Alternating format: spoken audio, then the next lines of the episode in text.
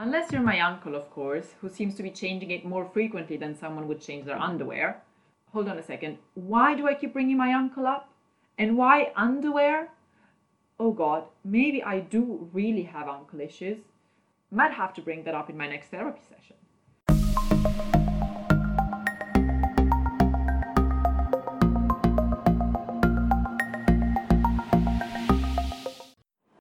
Hi everyone, and welcome back to another episode of Fit and Flirty.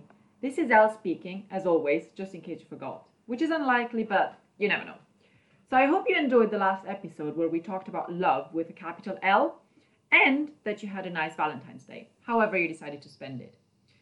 Thinking about it, I think it's good that we have a day to celebrate love because love is worth celebrating.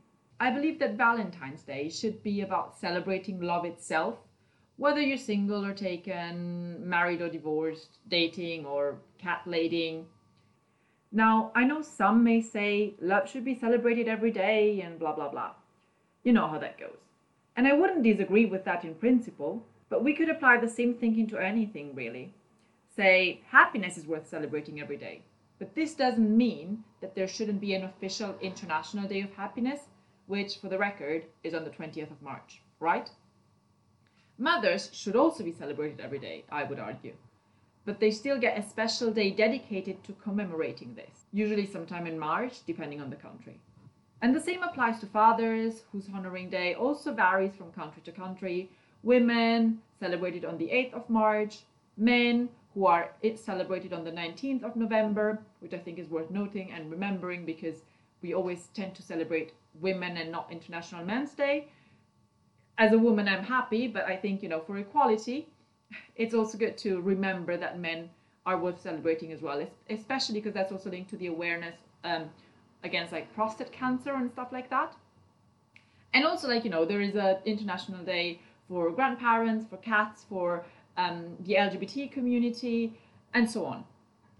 It's just like Christmas for someone who's a Catholic, really. Because technically speaking, if you're religious and a believer, you shouldn't celebrate your faith only on one day specifically, but honor it throughout. However, we get a reminder every year to specifically commemorate the birth of Jesus, sometime around the 25th of December, if I'm not wrong.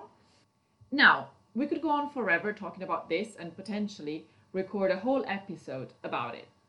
Or a few actually, from equal rights to religion, we could be talking, you know, uh, have a, an episode potentially dedicated on listing key dates throughout the year so everyone's aware of things that should be celebrated, etc. But that's not the point really. So before I start going off a tangent talking about religion, belief, equal rights, and whatever, as usual, let's try to get me back on track. What was I saying? Ah, yes, Valentine's Day. So, unfortunately, Valentine's Day is mainly associated with celebrating people who are in a relationship, and that's probably why Valentine's Day gets such a bad reputation. Also, not only is the emphasis mainly put on those who are in a couple, but also a very specific kind of couple, either married, engaged, deeply committed couples. Do you need any proof? I can give you that. So go try a Valentine's Day card for someone you've only started dating, aka Mission Impossible. I experienced it myself, um, obviously last week. Of course, my options were rather limited to start with, given that everything shut due to lockdown and I could only get a card from my local supermarket. But anyway, all cards available either said, To my lovely bewedded wife, or To the most amazing husband in the whole galaxy, or To the one I love to the next solar system and back. Or, You'll do. Like, literally. There was this one card, probably the saddest card I've ever seen for V Day, with a hand drawn heart, like kind of simulated, on it, and the words You'll do written all in caps. I mean, I understand playing it down to play it cool, but this is like saying, I'm shagging you because I couldn't find anything better out there, but hey, happy Valentine's Day! Adding a grin, like as the emoji, like the grinning emoji. Mm. Um, brutal, absolutely brutal. So it's either obviously too passionate and like too like over the top, or that. Oh, and there was also another card now that I remember. the I'm trying to pretend I'm funny when actually I'm not and I'd kill you if you dare card uh, that was adapting Elton John's lyrics saying to my boyfriend, Don't go bacon my heart. And like there was this kind of bacon shaped like drawing of Elton John was basically a bacon that looked like Elton John or something like that. So now I get it. We're in the UK. And it's a certain fact that you guys, and I mean you Brits, have a hard time communicating your true feelings and rather rely on self deprecating humor and God knows what else you think is haha hilarious. But isn't this a bit too much? You may disagree, and I'll never know because, as I said, you're not very good at communicating your feelings and opinions in a straightforward way. I suppose the only way I'll know is if all of a sudden you start acting very politely to me, maybe even liking some of the pictures on the Instagram account, because that's how British people show they don't like you by actually making you think they like you. Really weird. Uh, but basically, I, in their heads, like they don't give you the impression that they're making a fuss about it and they're not raising any suspicion. I don't know. Um, you know, never fully understood you and probably never will. That's life. Moving on. Oh, of course, another hypothesis is that I will never know because no one is actually listening to this podcast other than G. She's my friend, by the way, so she doesn't really count. But shout out to G though. You go, girl, and keep listening, please. I'm doing this for you, just like my fitness classes that you've always joined because um, I'm also giving some fitness classes, like online, virtually, to some colleagues and friends. And um, she's always joined them. She's my number one fan, I suppose, and also biggest fan of the podcast. Anyway, shout out to G. Moving on, um, maybe it's time to get to the actual topic of today's episode, as I appreciate you might be starting to wonder what the title has to do with all of this rambling.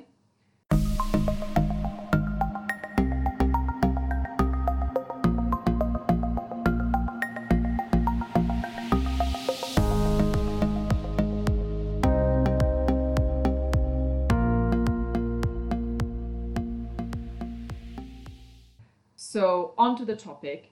We're going to be talking about dating in lockdown. Yeah, we're doing this again. I know, I know that technically speaking, we already recorded an episode on the same topic that is the Dating for Dummies episode in season one, but this one is different, I promise. So please stay and keep listening. This time, we'll talk about ideas on how to meet someone during lockdown. And drum roll, I'm not referring to dating apps. How? You will ask. If you've gotten this far, of course. Well, let me tell you. All you gotta do really is decide you're looking for a new flat, not a new date. Yeah, you heard that right. And it's not because you've already planned everything five years ahead from now and are looking for the family home so you can entice or most likely scare your potential new date into it. But rather because this way you'll get a chance to meet people, to actually meet them like for real that's not like you know through a dating app or like anything that is artificial like that but it's a more i'd say genuine and natural way to meet people. Now here's a quick step-by-step guide on how to do this effectively according to my fantastic experience which you know on uh, tripadvisor has been rated as 10 out of 10 i don't even know by whom but and it's also really not true. Whatever just stick with me. So step number one set up your date uh, i mean your house search profile. So here's how. Go on Spare Room, where there's a lot of properties, for example, two or three bed flats that are being advertised empty and thus suitable for budding up. For the record, no, Spare Room is not sponsoring this episode, so it's all done for real and for free because I, you know, tried it myself. So, uh, as I was saying, you can look for potential buddy ups and register your interest for a flat. When you're looking for a new flat buddy, and I'm air quoting here, flat buddy, you'll be able to see people who have also registered their interest for budding up. And just like that, you can browse through a lot of different profiles. You can even set filters according to your preference. Do you want like male or female? What's the age range? Smoker, non-smoker? Are pets allowed? There's even like an LGBTQ plus filter. So really like anything you'd like and anything you want. Oh, and the best part is that you can already filter by willingness to commit.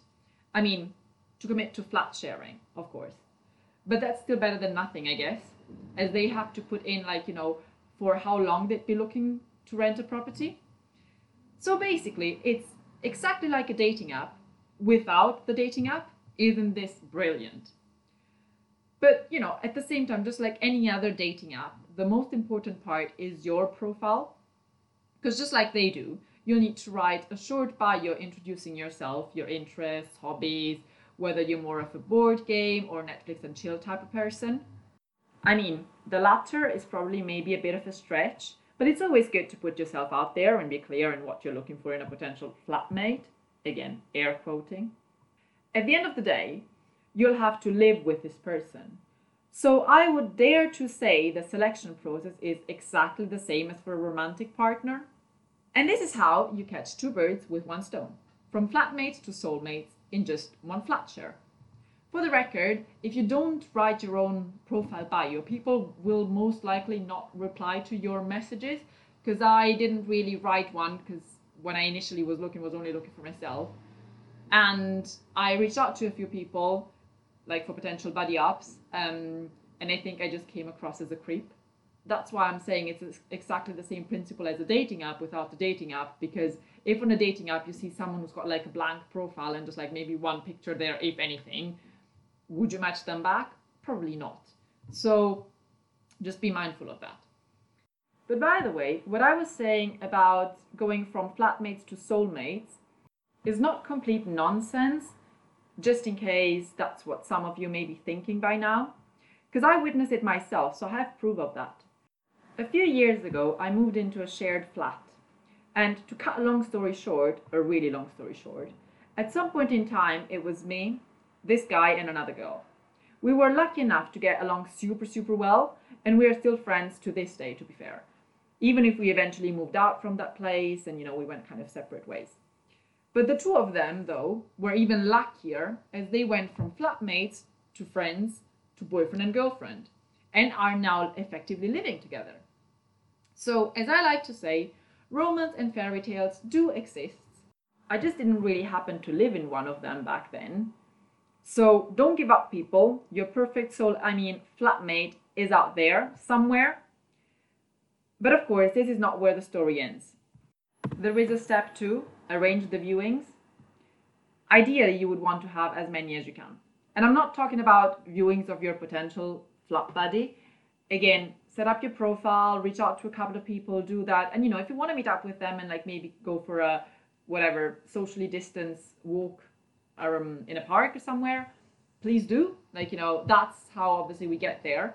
But leaving that aside for the moment, I'm talking about viewings of the properties, even if in the end you won't end up moving there. And the reason is you never know who you may find. In other words, who your letting agent may be. Indeed, I had this funny experience the other day as I went to view a flat. Because the truth is, I actually am looking for a flat so if anyone out there knows of any available property and or would like to buddy up, no air quotes this time as I believe it would be a little bit inappropriate given my current situation. Just DM me, Fit and Flirty Pod on Instagram. But back to what I was saying. I went for a viewing and this guy showed me around the flat. Um, he must have been more or less my age, maybe a little bit younger, but hard to judge really because he had a beard, and beards always make you look like a grown ass man, even if you're like 15. Anyway, he showed me around the flat, and at the end of the viewing, we had a little chit chat because it's just so nice and rare to be talking to a real human being rather than a virtual someone these days. And it went somewhat like this we started complaining about the current situation, being in lockdown, you know, as you do these days. It's part of the routine, just like it used to be talking about the weather before COVID happened.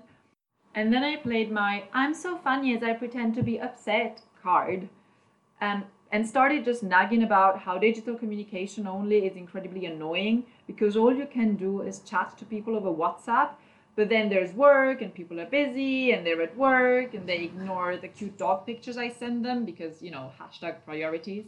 I laughed. He laughed. We laughed. So, success. And then I said goodbye and left because the sole purpose of my funny anecdote was to get him to like me so that he'd think I'd make a good tenant and would be willing to reduce the rent price for me. Negotiation techniques, really. For the record, don't take this as a proven negotiation technique, because I did follow a masterclass on negotiation actually, and I can tell you that what I just described is probably not the standard go to technique to nail a negotiation, so don't take that as a best case example.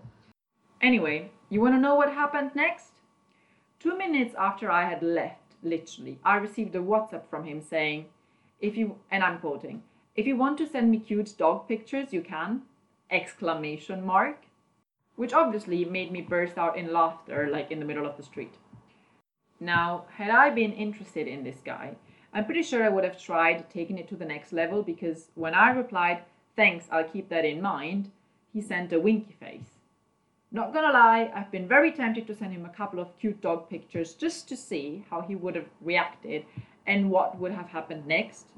But he's also got like a profile picture with his girlfriend, so not entirely sure that wouldn't end well. Unless it's an old picture, as from my experience, most guys forget that there's such a thing like profile pictures in WhatsApp and hardly ever change it. Unless you're my uncle, of course, who seems to be changing it more frequently than someone would change their underwear hold on a second. Why do I keep bringing my uncle up? And why underwear? Oh God, maybe I do really have uncle issues. Might have to bring that up in my next therapy session. But jokes aside, I didn't get a discount on the rent price, so probably not really worth pursuing it. For you guys, though, it's worth giving it a try. Worth a shot. Try, let me know how it goes. As always, it's my pleasure to be running social dating experiments for you and report back my learnings. I hope you're finding this insightful and very useful in one way or another. Whether you know you're just having a laugh, decide to try it yourself, or end up thinking, oh God, I'm so blessed that I'm not that insane, and decide to rather stick to the standards. Either way, this probably may indeed help create a better world out there, a more considerate dating world where people are not just like creeps. And this is it for today, really. I hope you've enjoyed the episode. Uh, feel free to reach out with any comments, questions, or suggestions for future dating experiments. Always up for the game. Uh, before we close, though, can someone please confirm if guys not changing their profile picture on WhatsApp or anywhere really, because you know they don't really even change it on like Facebook, on LinkedIn, whatever, is actually a thing? Like it only gets changed every 10 years or so to highlight the key changes in their life, like you know, life events. Say year 20, young lad Year 30, the beard. Year 40, the proud dad. Year 50, gray hair, or no hair for that matter. Year 60, the granddad, and so on. Like, is this true? Just DM me at fitandflirtypod on Instagram or email at fitandflirty at mail.com to let me know if you agree. So, uh, this said, that's all for today's episode. Hope you had a good one. Enjoy the rest of your day. Bye, everyone.